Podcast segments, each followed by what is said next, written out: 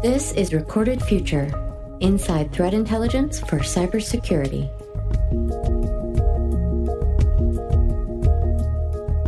Hello, everyone, and welcome to episode 105 of the Recorded Future podcast. I'm Dave Bittner from the Cyberwire. StubHub is the world's largest ticket marketplace, where buyers and sellers of tickets for sports, concerts, theater, and other live entertainment events connect and do business. They partner with over 100 entertainment venues and sports teams, enabling the exchange of hundreds of millions of tickets each year. With all of that money flowing through their system, they naturally attract their share of fraudsters. One of the people on the front lines protecting StubHub and their users is Sandeep Abraham, StubHub's only combo analyst and investigator. He joins us this week to describe the challenges StubHub faces and how he uses threat hunting and a unique leveraging of empathy and emotional intelligence to stay one step ahead. Stay with us.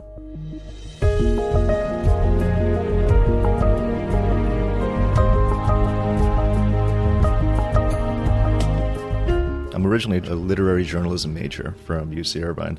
Joined the army right out of college uh, to pay my student loans as a Chinese language analyst. So studied Chinese in the Defense Language Institute in Monterey for two years, cryptanalysis in Goodfellow Air Force Base in Texas for six months, and then I was uh, sent to Hawaii as my final duty station.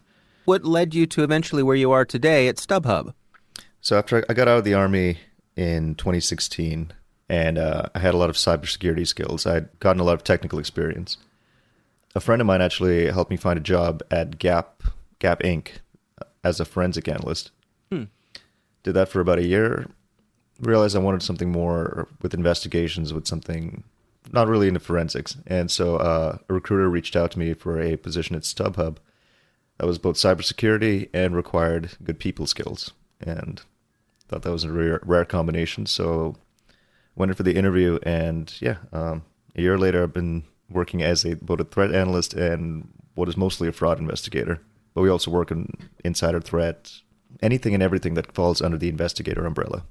So, Well, for, for folks who might not be familiar with StubHub, can you describe to us what's the the uh, the spectrum of businesses that uh, StubHub handles there? so StubHub is the world's largest secondary uh, ticket marketplace, essentially allowing individuals and brokers to sell t- event tickets that they've already purchased to other independent buyers. One ticket is sold on StubHub every 1.3 seconds, and we're available in 48 countries, including the US, Canada, the UK, Mexico, Spain, China, Japan. StubHub works with over 200 partners worldwide, such as the NBA, the NHL, NFL. We let our fans get to get to the events that they want to get to without any limits of uh, tickets being sold out or running out of time for the event. My specific department within StubHub is global trust and safety, and we handle any kind of fraud or any kind of misuse of our platform.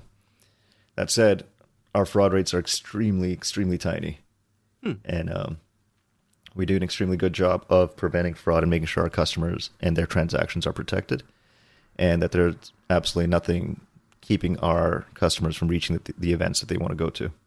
So when I think about um, the range of things that you all do, and when I think about you have tickets which can be counterfeited, and you're dealing with uh, financial transactions, getting money from consumers to people who are buying and selling. I mean, there's a lot of surface area there.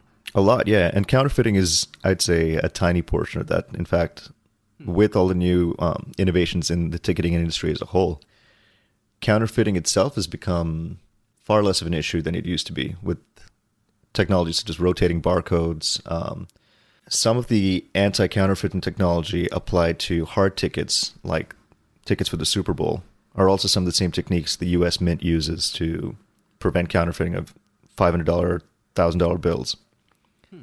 I'd say one of the biggest issues that we have as far as fraud goes, um, unfortunately, our business model lends us uh, to money laundering. Yeah, it makes it uh, with tickets being worth as much as they are for big events like Hamilton, like Super Bowl, like uh, NBA playoffs. The closer it gets to the event, the more valuable the ticket is going to be, and that essentially turns the ticket into currency. So I can uh, I can walk you through one of the more complicated fraud scenarios that we see. Yeah, please.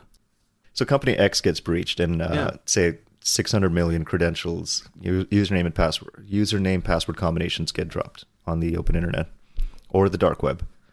Fraudster X buys 300 credentials and then uses a credential stuffing app to on um, one of the primary ticket sellers or one of the uh, one of our partners, one of our sports event event partners. People, human beings, being human beings, tend to reuse the same passwords and the same credentials across multiple accounts, especially if the accounts are for uh, similar, I guess, grouped similarly in a person's day to day life. So, you know, if I'm going to go to sports events, all my sports accounts are going to be the same as my StubHub and Ticketmaster and Vivid Seats and Viagogo accounts. I'm going to keep all of them probably the same. So, knowing this, a fraudster then uses a credential stuffing app and tries those credentials on each of the ticketing platforms. Once they get a hit, they go into the account of the accounts of whoever they've um, they've compromised, and either use the tickets that are already sitting on the account or buy up new tickets. And they usually do this maybe a few days before an event, so they can sell it right then, or transfer the ticket to another account that then sells it and they reroute the PayPal or they reroute the uh, they use a, a stolen credit card or something else in order to um, monetize that ticket and essentially turn it into cash. And they do this within a couple of days and before the actual card holder or the account holder even realizes it. And by the time they do realize it, the money's long gone. It's been converted into Bitcoin or Ethereum, and it's floating somewhere out in the ether. So that's an entire fraud scenario, and there are so many different points in that entire chain of events that we work to prevent. My specific job as a threat intelligence analyst is understanding each of those different points and what we can do to better prevent prevent that entire chain from even happening. Yeah. Well, well, let's dig into that some. I mean, uh, you do a lot of, of threat hunting. Let, let's start off with some definitions here. How do you define threat hunting? So threat hunting, for my role specifically, is very different from what um, I've understood threat hunting to be in the private sector in general. Threat hunting in the private sector being malware reverse engineering and very strongly focused on the cyber part of cybersecurity, actually looking at technologies, looking at exploits, at uh, vulnerabilities at zero days, and understanding who might be building these, looking for markers of state state sponsored actors, things like that.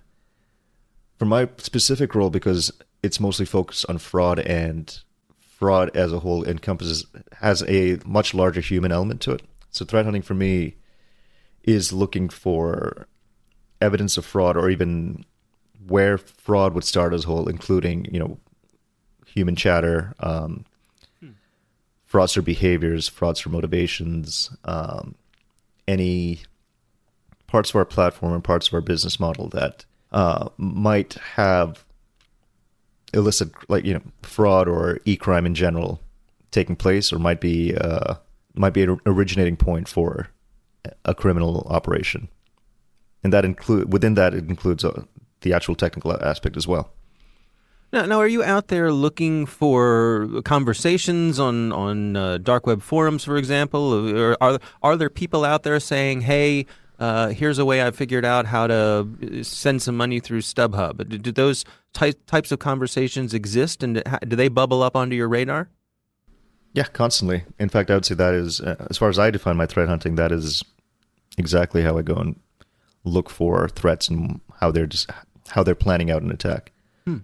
That said, like going to the actual topic of our discussion today, um, leveraging empathy in threat hunting.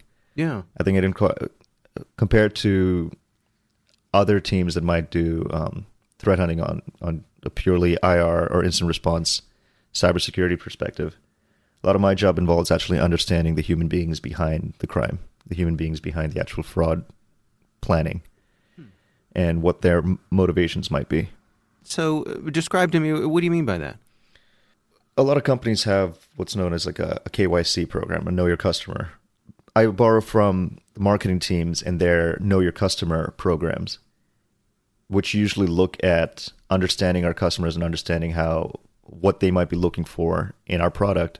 And I apply that to the criminals instead and see more of a know your criminal kind of program and understand what our criminals might be looking for when they come to attack StubHub what makes a criminal think, oh, this is a company that's ripe that's ripe for exploitation or ripe for um, money making in an illicit way, right? So, to that end, I try my best to understand the perspective of our attackers. I go to wherever they are emotionally, wherever they are mentally, to the best of my ability, just based off the behavior I observe on these forums, um, the conversations I see happening, observing all the patterns. You know, uh, if a certain fraud group is more talkative at a certain time of day or a certain season or before certain events, and just asking the questions like, what does this mean? Why why is this happening? Why are people behaving the way that they are? What advantage do you think that gives you by being able to put yourself in their shoes emotionally and, and, and empathetically? It gives me a predictive ability. It gives me an ability to see not just where they are attacking right now, but where they might plan to attack in the future. If I understand what our criminals understand, or what they think they understand about of our platform, or where StubHub fits into their overall scheme, yeah, I can provide better intelligence to our stakeholders and let them understand um, how we can how we can prevent the fraud from even happening. Can you give us some examples of uh, what sort of motivations do you see them having out there?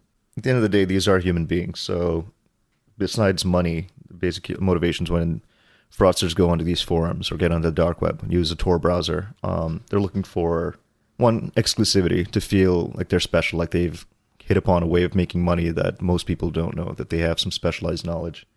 They look for connection for other people working in the same place that they are, who understand other people who can empathize and sympathize with their need to be a fraudster or a criminal or to make money in the way that they are making it.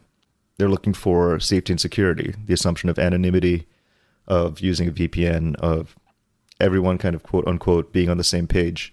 There's an un- unspoken understanding that their conversations are private, that we're all, when I say we, I'm saying me imagining myself as a criminal. Yeah. We're all fighting against the man, the cops, the the bigger system. And it's interesting because uh, you see a different culture show up in different uh, forums with different languages. Hmm. So uh, I think Recorded Future put out, uh, the Insikt Group put out a, a paper, a white paper on the differences between the Russian dark web markets and the Chinese dark web markets and how those developed. It was called Right. uh, Thieves and Geeks Right. Really good paper. I loved it a lot. Um, it actually informed a lot of my own research. Just a little shout out to the Insikt group there. Some of them are they're, they're out in the audience applauding right now, smiling. of course. But the the understanding is especially so. For example, on um, a lot of the Russian forums, Russian speaking forums, I see one. It tends to be not just Russian; it's a mix of Russian, Bulgarian, some Latvian. I don't speak any of these languages. Google Translate is definitely my friend here. From what I can translate, what I can understand, it's a lot of these fraudsters come from small towns or are, let's say, teenagers, lower end of twenties, some in their thirties the basic feeling is that American companies deserve to be defrauded, deserve to be stolen from because, you know, they make money so easily. Generalizing a lot here, but the consensus that I've seen and I've, uh, from what I understand is they feel American companies just already make so much money and it's unfair and we we can afford to lose this money. It's it's no skin off our back. A couple million here, a couple hundred thousand here. It's not a big deal hmm. they believe they have a right to that money. For them, that is how they make that is that is their living. That is in a world that's unfair, in the world that has put them in a poorer part of Europe or a less fortunate part of Europe. Like they deserve that they, they feel like they deserve to make money in whatever way that they deem fit. They're using Yeah. their skills, they're using their um, prowess to understand the technology of a different country, of a different um, part of the world, and they're exploiting it to their benefit. A lot of times they organize their criminal organizations in the, in the same way that Silicon Valley startups do. They've got, you know, an originator, someone who comes up with a fresh new idea to defraud a certain company or focuses on a certain industry. He or she has, like, I'd say lackeys or uh, subordinates, managers of other operations, and they each focus on you know, different regions of the United States or different types of payment, different forums. You see the same name show up on multiple forums, the same uh, the same language, I guess the same kind of slang used on multiple forums. You start seeing patterns in uh, or in certain groups and what they're doing. Obviously, this makes it easier with some of the newer groups because they aren't necessarily spun up on all the on the different ways to stay anonymous, on not getting caught, on how to, you know, how to be professional criminals. the ones I, I usually tend to to identify to to catch and to study are the newer, the greener, the ones who tend to be the pawns of bigger fish. Observing the things that you do and taking note of the emotional components of of these folks uh, that are your adversaries, does that enable you to come up with ways to thwart them that, that also use that knowledge to your advantage? Can you can you undermine them, uh, knowing the things you know about how they think about things? Absolutely, um, in many different ways. Using the, I'll start with uh, how I use Recorded Future. I use the advanced querying form, which is a big favorite of mine. Recorded Futures platform gives me a lot of flexibility in my querying and my research, and I really, really appreciate that. To that end, I use the knowledge I gained from linguistic analysis to write better queries, to write, come up with better keywords, um, words that may not show up on a dictionary or slang that is hardly used. Say a word for, uh, I'm just going to throw out a random word, a word, say honeycomb. Mm honeycomb in certain form might mean high value tickets. Right. But unless you spend time like studying the entire forum or um, the past posts of a certain fraudster or a certain um, user on these forums, there's no way to know that. There's no way to know where, why honeycomb came to be used as that term. So I started writing um, Boolean query logic that incorporates this fraudster honeycomb, any mentions of Super Bowl or something like that, just to see, you know, where else would this show up? Who else is using the term honeycomb? Like, and you start building out an organization like that. As far as preventing fraud based off that knowledge, you start looking for specific avenues that certain fraudsters start targeting, right? Like, one thing we've seen lately, you know, a point of pride for our fraud teams here is that the general feeling on a lot of these forums is that StubHub is extremely hard to to defraud. Hmm. Our anti fraud measures are really effective. And we tend to catch over 90 I'm, I'm, I'm going to put our percentage in the 90s without being too specific but right, right. Um, of the fraud that comes to our platform but you know fraudsters get creative they start looking into to gift cards and they start seeing mentions of gift cards for completely unrelated businesses in different industries being used to then monetize somehow you know in some roundabout way um, launder certain money on our platform. Honeycomb now suddenly means, I don't know, a grocery store gift card mm-hmm. that is then used to buy something else. It's just paying attention to those little nuances and those little ways of talking, which to a lot of these fraudsters, it's it's like a big inside joke. Like they think they're really clever in um, the way they talk to each other. It's it's you know the, the, same way any social group tends to work, like any uh, in group a fraternity comes up with its own way of talking. A it's a lexicon that just you just work on understanding and understanding the emotional motivations behind that. It's interesting to me that that combination of using the tools, using the technology, I guess to be able to work at scale, but you still need that human ability to get in there and uh, see some of those patterns, sort of sense the, I guess, the subtext of what people are talking about. Yes absolutely. And um, I'd say that is one of the limits of any threat intelligence platform, even Recorded Future. Um, I, you know, again, without giving away too much, um, this was some something I understood even when I was in the intelligence community as well. You will always need analysts because uh, human beings tend to change the way they communicate and the way they behave year to year or month to month, but even day to day. Like new words, new contexts, new motivations come up constantly, and there's uh, very little way to predict them using a machine. Yeah, you have machine learning, you have AI, but I think we're a long, long way away from our machines having emotional intel the emotional intelligence it needs to better, you know, to predict human behavior on that level. So, I mean, what are the what are the lessons that you take away from this? Your experience at StubHub and using threat intelligence and doing the threat hunting that you that you do. I mean, what sort of recommendations do you have for other folks in, in different organizations who may be facing similar types of challenges? Do you have any words of wisdom or tips you've learned along the way? always remember that whether it's a bot, a botnet, or a new type of malware or ransomware, the actual attacker behind that is a human being, and he or she has some motive or has understand that they're persistent, that they are motivated to get what they want, but at the end of the day, they still have the same human insecurities and uncertainties and fears and emotional hangups that you and I have as well. You're not fighting with a massive, unknowable monster. It's just another human being at the other end of the line. Yeah, I mean that's a really interesting insight, and I think particularly in a in an industry that that relies so much on technology, uh, I think sometimes that can be overlooked. Remembering that at the end of the day, each of us just wants the same thing to survive and to matter in the greater scheme of things. I think that that helps us both protect our customers as well as fight the criminals trying to uh, trying to attack us. Our thanks to Sandeep Abraham from StubHub for joining us. Don't forget to sign up for the Recorded Future Cyber Daily email, where every day you'll receive the top results for trending technical indicators that are crossing the web. Cyber news, targeted industries, threat actors, exploited vulnerabilities, malware, suspicious IP addresses, and much more. You can find that at recordedfuture.com/intel. We hope you've enjoyed the show and that you'll subscribe and help spread the word among your colleagues and online.